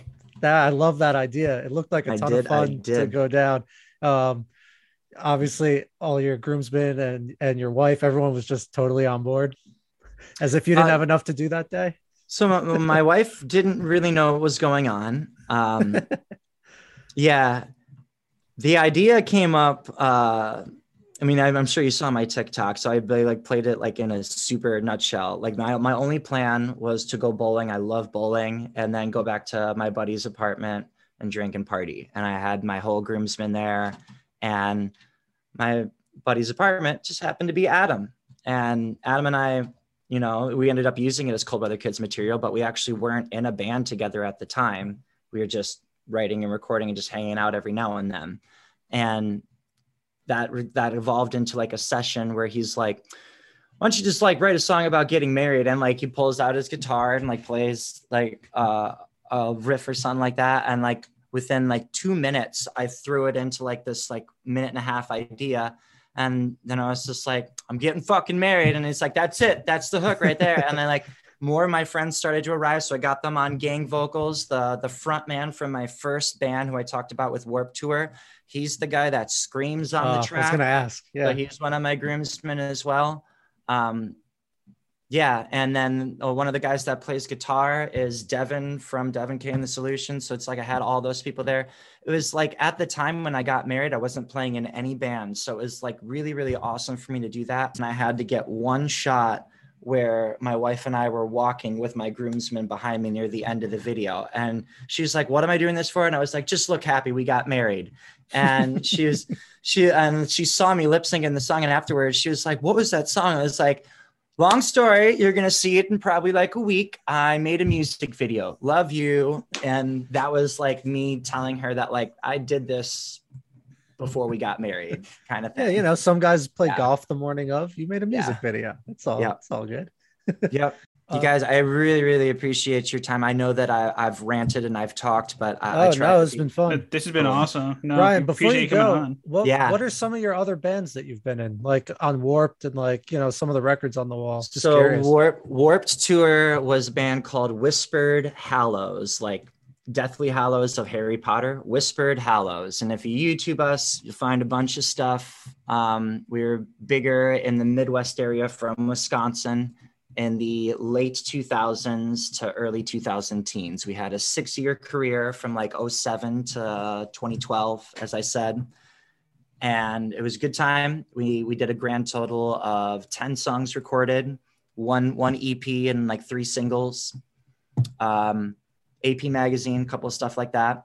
I talked about Devon Kay and the Solutions, the band that I showed the sticker of. I've been in that band longest of any of my projects, 13 years, and that's where I still get to play drums. And the really cool thing about that is probably where I've met the most people. Uh, I've gotten the opportunity, like our producer for that band is Mike Kennerty. And if you don't know who that is, he's the guitarist of the All American Rejects. And Oh, so that that uh, connection has been really cool because I'm the one that records and edits most of our music before I send it to him, which has allowed me to develop a personal relationship with him. It's like somebody that I ask questions about uh, mixing or editing, and he's been super helpful that way. And they, as a group, have been awesome in terms of trying to vouch for us. All American Rejects doesn't play that many shows anymore. But in February of 2020, they came back to play a Chicago show that they allowed us to open for. And that's been the biggest show of my career to date. That was a sold out Chicago show for 2,000 people. And it was just our two bands. So it was really awesome to have that. Um, the wedding band that I was a part of was called Green 14. They're still active in Chicago today. I still do some video work for them today. My boss, Patrick Duty, fantastic professional musician. Um, Water District is the other band that Adam and I were a part of that you can find on Spotify. Adam has, like, it's funny. That's like, you can hear music that is from Adam and I when Adam and I weren't in the same band at the same time. It's it's really funny. I, I mean this. Like the songs were recorded. Adam played all the guitar. He quit. They were unfinished. I joined as a bass player, filled in all the backup vocals. So it's like the recordings of Water District have Adam on guitar and me on backing vocals, but we were never in the band together. That's kind That's of funny wild. that way. Yeah. And uh, I already talked about Glass Castles. Glass Castles, I don't think is on Spotify anymore. We only, we only released one EP and uh, didn't really do that great. And I think there's one song on Spotify. And then it's just uh, Cold Weather Kids. And that's been the baby that Adam and I have poured a lot of energy and attention into. I already talked about how Songs We Can't Finish is actually uh, old Glass Castle songs molded into a new package. When can we uh, expect uh, these new? You said you have five finished songs. Um, any Yeah. plans to release them soon? I got yeah, I got one got one that's being mastered and being like finished off. And the premise of that song is just what are you afraid? Like the last song is like what makes you angry and can you dance it out? This next song is just what are you afraid of? And the kind of inspiration behind that was me being really afraid of the show Are You Afraid of the Dark on Nickelodeon. I love that show. yeah and so uh this the next song that you'll hear for us is is a bit harder and i think it's the hardest that cold weather kids will ever go and then i plan right after that within the holiday season to release the poppiest song that we've ever done just to keep you guessing Hell yeah! so I, I do hope for two more songs by the end of the year. That's that's what I'll say.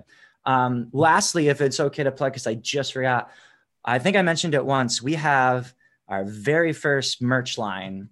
Uh, two awesome, great shirts. If you're by chance interested in checking them out, it's Cold Weather Kids, all one word, dot bigcartel.com.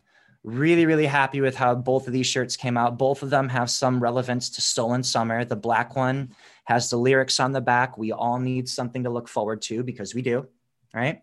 And the white one has the picture, as the drawn artwork of the guy on the couch. I call him just 2020 couch guy.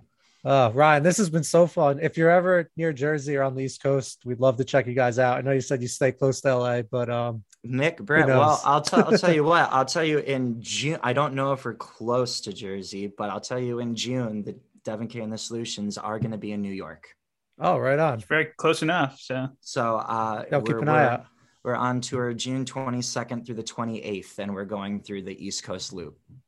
Cool. Alrighty. Nick, Brett, it has been a pleasure, a privilege to get to know both of you. Thank you for the time. Thank you for the platform. Thank you for listening. And um, hope you two are great and have a fantastic rest of your night. Thanks, Ryan. thank you. Yeah. Yeah, you too. Uh, we'll talk soon. Good You luck, and we'll Thanks vote. again, Ryan. We'll vote for the lit contest when we see you in the top Appreciate five. that. It'd be huge. Scoop bop beep boop bop bop bop a doop. Yeah, we're back. We are back. Hello, Brett. How you doing? Hello, Nick. Good. How are you? Good. Welcome to the other side of the show. Here we are. How's it look over here? It's nice. Side right? B. we flipped the record. It was a fun interview. awesome interview. Yeah. Actually raised a question that I want to throw to you, or I raised a thought, I should say. Ooh, what do you got? I've always found it like fascinating how like bands come up with a guitar riff and then it just sits there for a while. And meanwhile, like they're sitting on something that's like gonna blow up. Oh yeah. But then of course it doesn't happen until they actually put it out. Like in like sellout, like how they talked about Green Day, like how they wrote Time of Your Life back around like the Dookie days. But Yeah. it didn't come out for like another four years. I can say as an amateur guitarist who's very popular in his own basement that the spiders here really enjoy my music. Um, I will write guitar riffs and they'll just sit in like voice memos or like a folder on my computer. Some for years. And then sometimes when I try to write a song, I'll just flip through them and then you find one where you're like, oh, this is actually pretty good. Like, let me try and like expand on this. And uh, yeah, I just think that's awesome. Like it's like a music nerd thing, but like it's just so cool to me. Yeah, who knows what like hit songs are just sitting on like a desktop unfinished right now. That makes you think. Wild. Or think about all these bands that have songs that they just don't think are good enough to release and we would probably love. Yep. Like I'm a huge Mac Miller fan and he has like hard drives of music that are just not out there to the world. Some songs get leaked and they're awesome.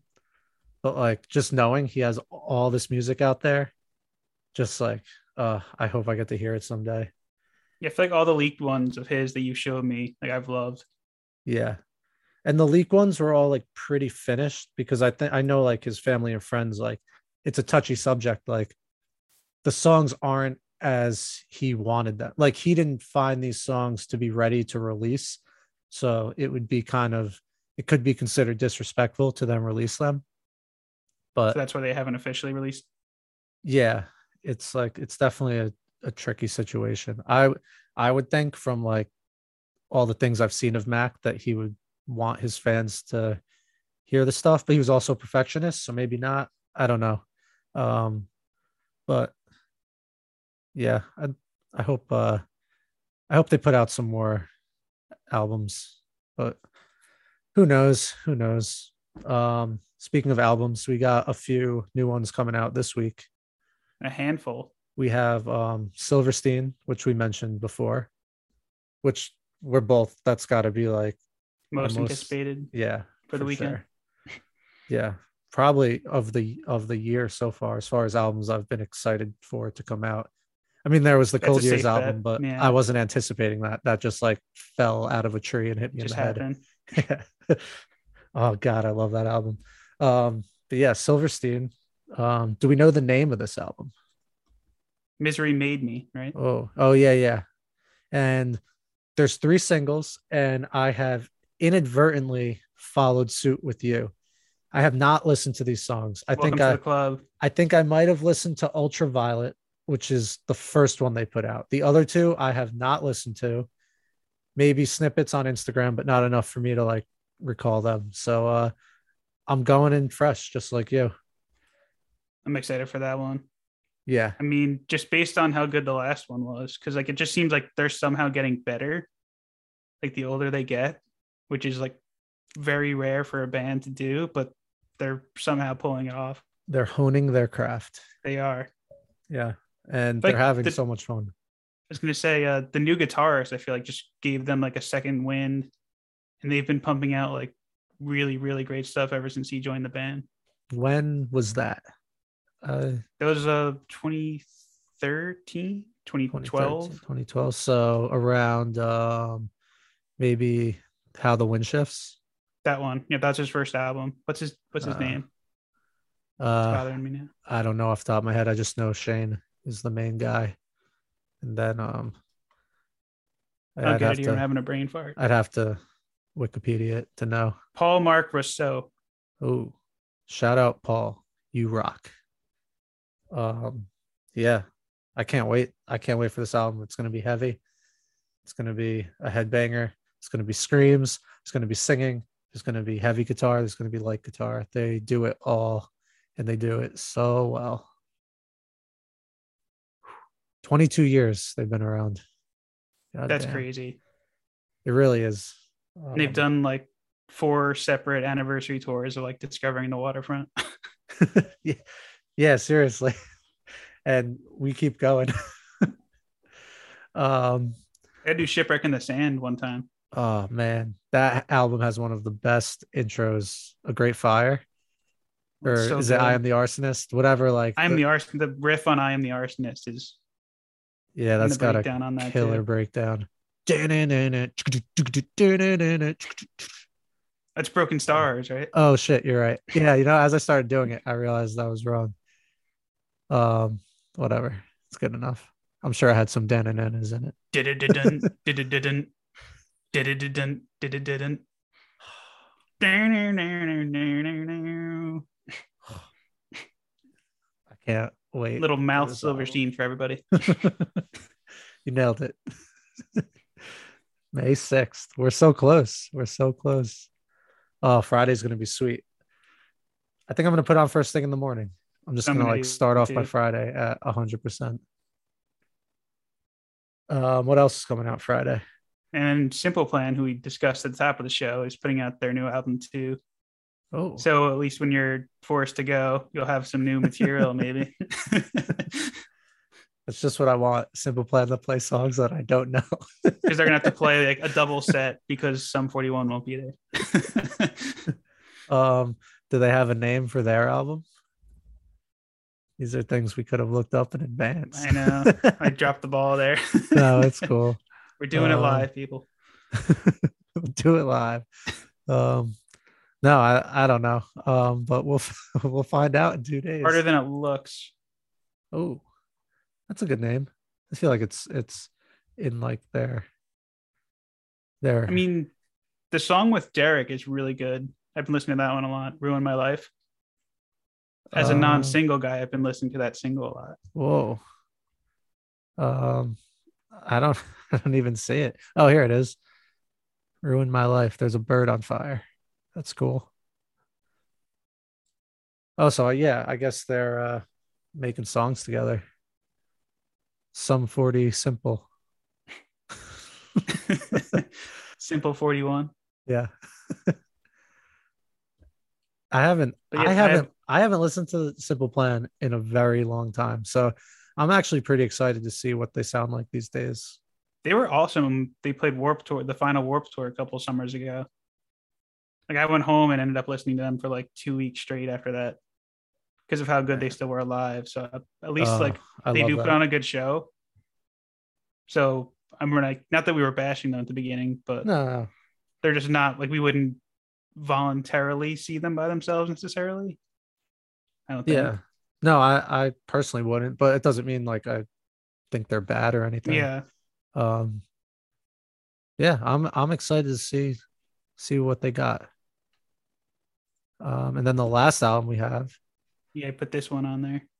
um, Arcade Fire, who when I hear their name, I think of like music festivals. They do play a lot of festivals. They seem like a music festival band to me. And they seem like a band that I would recognize songs if I heard them, but I can't tell you Arcade Fire songs. So with them, I'd probably only recommend the funeral and the suburbs. Like I got really into the suburbs like during COVID, that first COVID summer. I think it was like the 10 year anniversary of that album coming out when they won like best album at the Grammys for it. Are they like kind of like folky? A little bit, but they have some songs that go really hard too. Not like really hard, but Yeah, yeah. Like they got like blues guitar that kicks in, maybe. just sound big. Like Okay. a big rock band. That's cool. Like I this song, what's it called again? It is I'm looking at their biggest hits. I don't really recognize. Empty Room. If you listen to that song on the suburbs. All right. I'll add it to the list. And the song The Suburbs and Ready to Start back to back. or It's just I love that album. So definitely recommend that one if you've never listened before. And supposedly this new album, We is like a return to that sound. Oh, So right I'm on. curious to hear how it is. Okay. So I'll listen to this tomorrow and then I'll listen to their new album Friday. And uh, everything in between, like there's a lot of debate amongst fans whether it's good or not because they really made a push towards like pop and it doesn't work a lot of the time but Uh, some people think it does work it's almost like a weezer argument in a way but yeah, a different band yeah. What makes a good radio song might not be what the fans want, but it might be what brings the band the bucks. So so a lot of new music this week yeah, in addition to the concert prep listening that we'll be doing yes, a lot of new music. I have some old music I wanted to bring up. oh Um, a little hey remember segment. Hey, remember your brother Dwayne? So, hey, remember Finch? yes Dude, I we when I was at the show um for Jawbreaker last week, Finch came up and we were just like talking about bands. I completely forgot about Finch and this album, What It Is to Burn, with like the ice cube tray on the front or it whatever turned that 20 is. this year Really? Oh, they should tour it. I would totally go to that. Um, new beginnings it's so good. Every song is good on this. I uh stay with me I used to listen to this album all the time. Um, it's truly a classic that I think is still like under the radar a lot. Like like you said, like people don't really think about it until Yeah. it comes up, until Like- they come up. did they were they ahead of their time? Like I don't know why they weren't more popular, or maybe they just were a one album wonder and they just couldn't follow it up. But because this came out 2002, They were a little ahead of their time. that's like kind of right when like like screamo was starting. Not that I'd call them screamo, but they're like definitely on like the heavier side of emo with like like Thursday, um, Silverstein. Uh, who else? Uh, Underoath. Yeah. Yeah, Underoath, um Senses Fail, Hawthorne Heights, like all that. They're right in the mix with that. So I think they're on the earlier end. I mean, Thursday probably has them beat, but as far as those other bands go, I think Finch was probably ahead of Senses Fail and Hawthorne Heights. There are some interesting tidbits on the Wikipedia page for what it is to burn. Is there any Supposedly, anything- like uh Jeremy McKinnon of A Day to Remember said that this album is the reason they formed as a band. Wow. That's that's pretty huge. Thanks, Finch, for giving us a day to remember. right? And then throwing it back to the beginning of the show, supposedly the Amity Affliction's Chasing Ghosts, their album from 2012, was massively influenced by what it is to burn. Wow. Did we just So we've got homework now. bring an episode full circle on We did. complete accident? All right, wrap it up. That's it. We're out of here. I gotta That's listen to this album now. um, the Amity Affliction or what it is to burn. Amity Affliction. Although it sounds Both. a little dark, it says the theme of this record is death and suicide. Oh, well, that So would fit in with that. early 2000s uh, emo music for sure.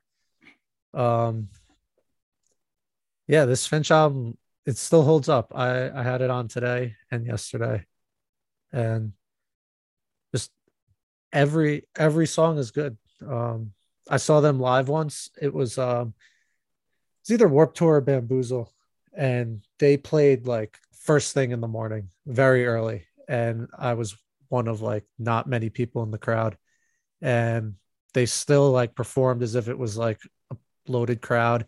His voice sounded awesome, so that always stuck with me that they were able to bring it live because that that counts to me. Um, if I like a Counts band and more. then see him shit the bed live, it kind of takes uh takes a little off. Yeah. Did you like the album after this one? Hello to Sunshine? I honestly never listened to anything other than this album. I There's just some good ones yeah, on there. Got ink and bite marks and bloodstains. I'll put it on. Um, yeah, it was one of those things probably- where Ink you'll recognize. there's some bands where there's just they just have one album I like so much, and I just never bothered to listen to others, which is definitely like stupid because if you like an album that much, why wouldn't you listen to other stuff by the band? But sometimes You get hooked on the know. one. Yeah, just like that's all I need. It's what it is to burn. But that's like um who else? Um well I could save it for another hater remember, but um hater remember. A, a, a hater remember. A hater remember. But um, Armor for Sleep was that kind of band where, um, That's a good what one. to do when you're dead like that album was one of my favorites of all time. And they put out other stuff and like i maybe listened to it once but that's all i need from them is that one album. I haven't gone back to that in a while either but now we're going on a tangent. But yeah um what it is to burn by finch. Definitely give it a listen see if it holds up. I think it does Will do. And I think actually follow up question to live bands. How was Jawbreaker? I was waiting to ask you until oh the yeah um dude so so good good. Um, okay. I was worried yeah. they're gonna be like disappointing. No, um, they were like a little more jammy than I thought too, which always makes me happy. Like they were so good at their instruments. Um, the songs were all spot on, but you could the drummer actually. Um, I meant to write his name down because it's worth it's worth saying. This guy like carried the show for me. Um, he was just so locked in and like just a master at what he was doing. Um, uh, what's his name? Um, Adam Bauermeister? Adam Bauermeister? Adam Pfahler, if I'm saying his last name right. Oh, But, um, Bauermeister's the bass player, right? yeah, and Yeah. then Blake Schwarzenbach is lead and guitar. But um, yeah, so I'm at Irving Plaza, and they were phenomenal. Like I'm so glad I went to the show because it was, I was kind of on the fence about it. Um, I had to like bail on my uncle. He wanted to see um, Godsmack for some sort of like uh, radio rock fest thing. One of my And buddies was was at like- that show. we had tickets and then it got rescheduled a few times and it wound up falling on the same day as this and i just i went with this one. Uh and to be honest i'm i'm really glad i did cuz i don't know when i'll ever see them again. Probably never to be honest but um they were awesome. And i got this cool little uh i got this pick this pick tin. And it has pick tin. And it has all these little picks inside with like lyrics and like pictures on it. Pretty cool. I'm trying to buy less t-shirts. So if I could see find a piece of merch for like $15 or cheaper. like a koozie. Yeah. Big fan of koozies, pins, like patches. koozies. They were selling a a teal blue vinyl of the album, but it was like 80 bucks. So I wasn't wasn't gonna Yeah, do that, lot. but it was pretty sweet. vinyl. Yeah, yeah. Um yeah, phenomenal show, phenomenal album. And they they were like um like founded this type of music for so many people, like so many bands that we listen to, like credit Jawbreaker to starting it all. So it I wish we were around like when they were like bigger. I feel like we definitely missed the boat on them. Yeah, we were like five years too young for a lot of stuff, which is so little, but it uh it was just enough where like we kind of missed some of those early stages. But we got the early 2000s, which I find a lot of the people five years older than us didn't lean into as much.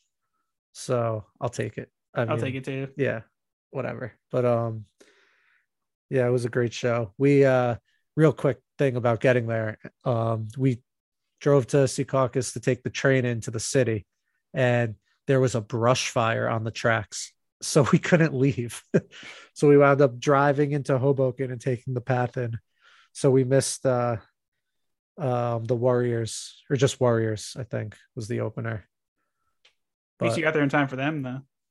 yeah yeah it- Jawbreaker, I mean. it was fun, but I've never had a, a brush fire prevent me from going to a show before in That's New definitely Jersey. a first. yeah, it was it was pretty weird. But um yeah, it was a great show, great time, great adventure. Just, just love it. Love it all. and I'm more adventures coming Yeah. Saturday and Monday. Yeah, Maybe, maybe Saturday. I know. I know. We'll we'll see what happens. We'll see what oh, Tony happens. does have that weather policy, which I looked up today, that they would that they do postpone shows, so it's not yeah automatically so- rain or shine like the art center. So we either want Sum 41 to get healthy or we want it to really rain hard. Give me a new date at this point. If they're not going to play, Yeah. give me a new date. Yeah. Yeah. I want to just I want to get my money back. Like I want to see them live again. Yeah. So I want to see all killer no filler. So if they don't do that, I still want my money back. I mean, if it's postponed Yeah, to like when this new album comes, like I'd gladly go see that too. yeah, true. Yeah, I mean, I love like all Sum 41's I do too. song. Like I've seen them a bunch. They they're not going to play anything I'm going to be disappointed with. But I did have my heart set on seeing that album, and they can play that album in like 20 minutes. Just just play a it. half hour. Yeah. Just play it, and then you can play your play your other songs. Come on, you made a promise to NME, so They did play some good old stuff though. It looks like too. uh, I don't know if I you want me to tell you or not, but uh, I mean, I'm sure like "We're All to Blame" is in there, and um, I'm I'm talking like pre all killer no filler. pre. I thought that was their first album. You never not listened to Half album? Hour of Power before? Oh, you know, I really like have not actually. I think I put it on once. That's like listen to it. that's like where their like original logo comes from. Oh yeah.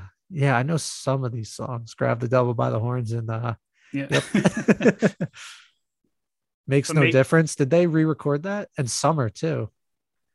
they re-recorded Summer on uh, All Killer No Filler. Uh, makes no difference. I might just know then. That's like one of my favorite songs by them. Yeah. Machine Gun is good. Oh, cool. Remember what we're all about?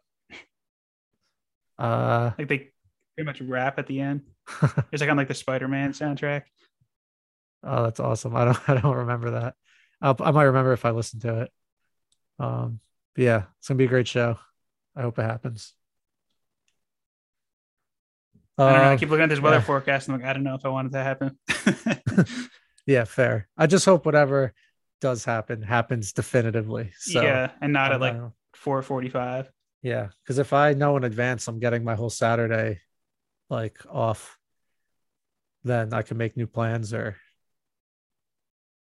I don't know, do something else. Yeah. find another show that's inside.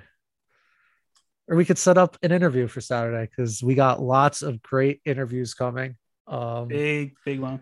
big yeah, we got Well, big to us, but I think also should Yeah. be big in the near future. yeah, definitely biggest yet. And we're super excited. We we'll post some some like hints on social media, but we don't want to we don't want to say Jinx it it. yet. Yeah, we want to hype you guys up and yeah, it's going to be good. We're real excited about it. Big things coming. Um I think that's our show for today. Do you say Brett wrap it up? I think so. All We've right. Complained enough about the uh about Sum 41 for the day. the theme of the show weather is bad covid is bad but We're in our 30s now, so we're like old men yelling at the cloud. Old literally yelling at the cloud. we're literally yelling at the clouds Literally. That's a perfect Uh, note to end on. oh yeah. Oh yeah. Um thank you everyone as always. Um do all the things if you remember to like like us and subscribe and whatever. It would help. Um but either way thank you for listening and we'll see you next time. With some new Silverstein that we'll be yes. breaking down. hell yeah. All right. Peace. Love you guys.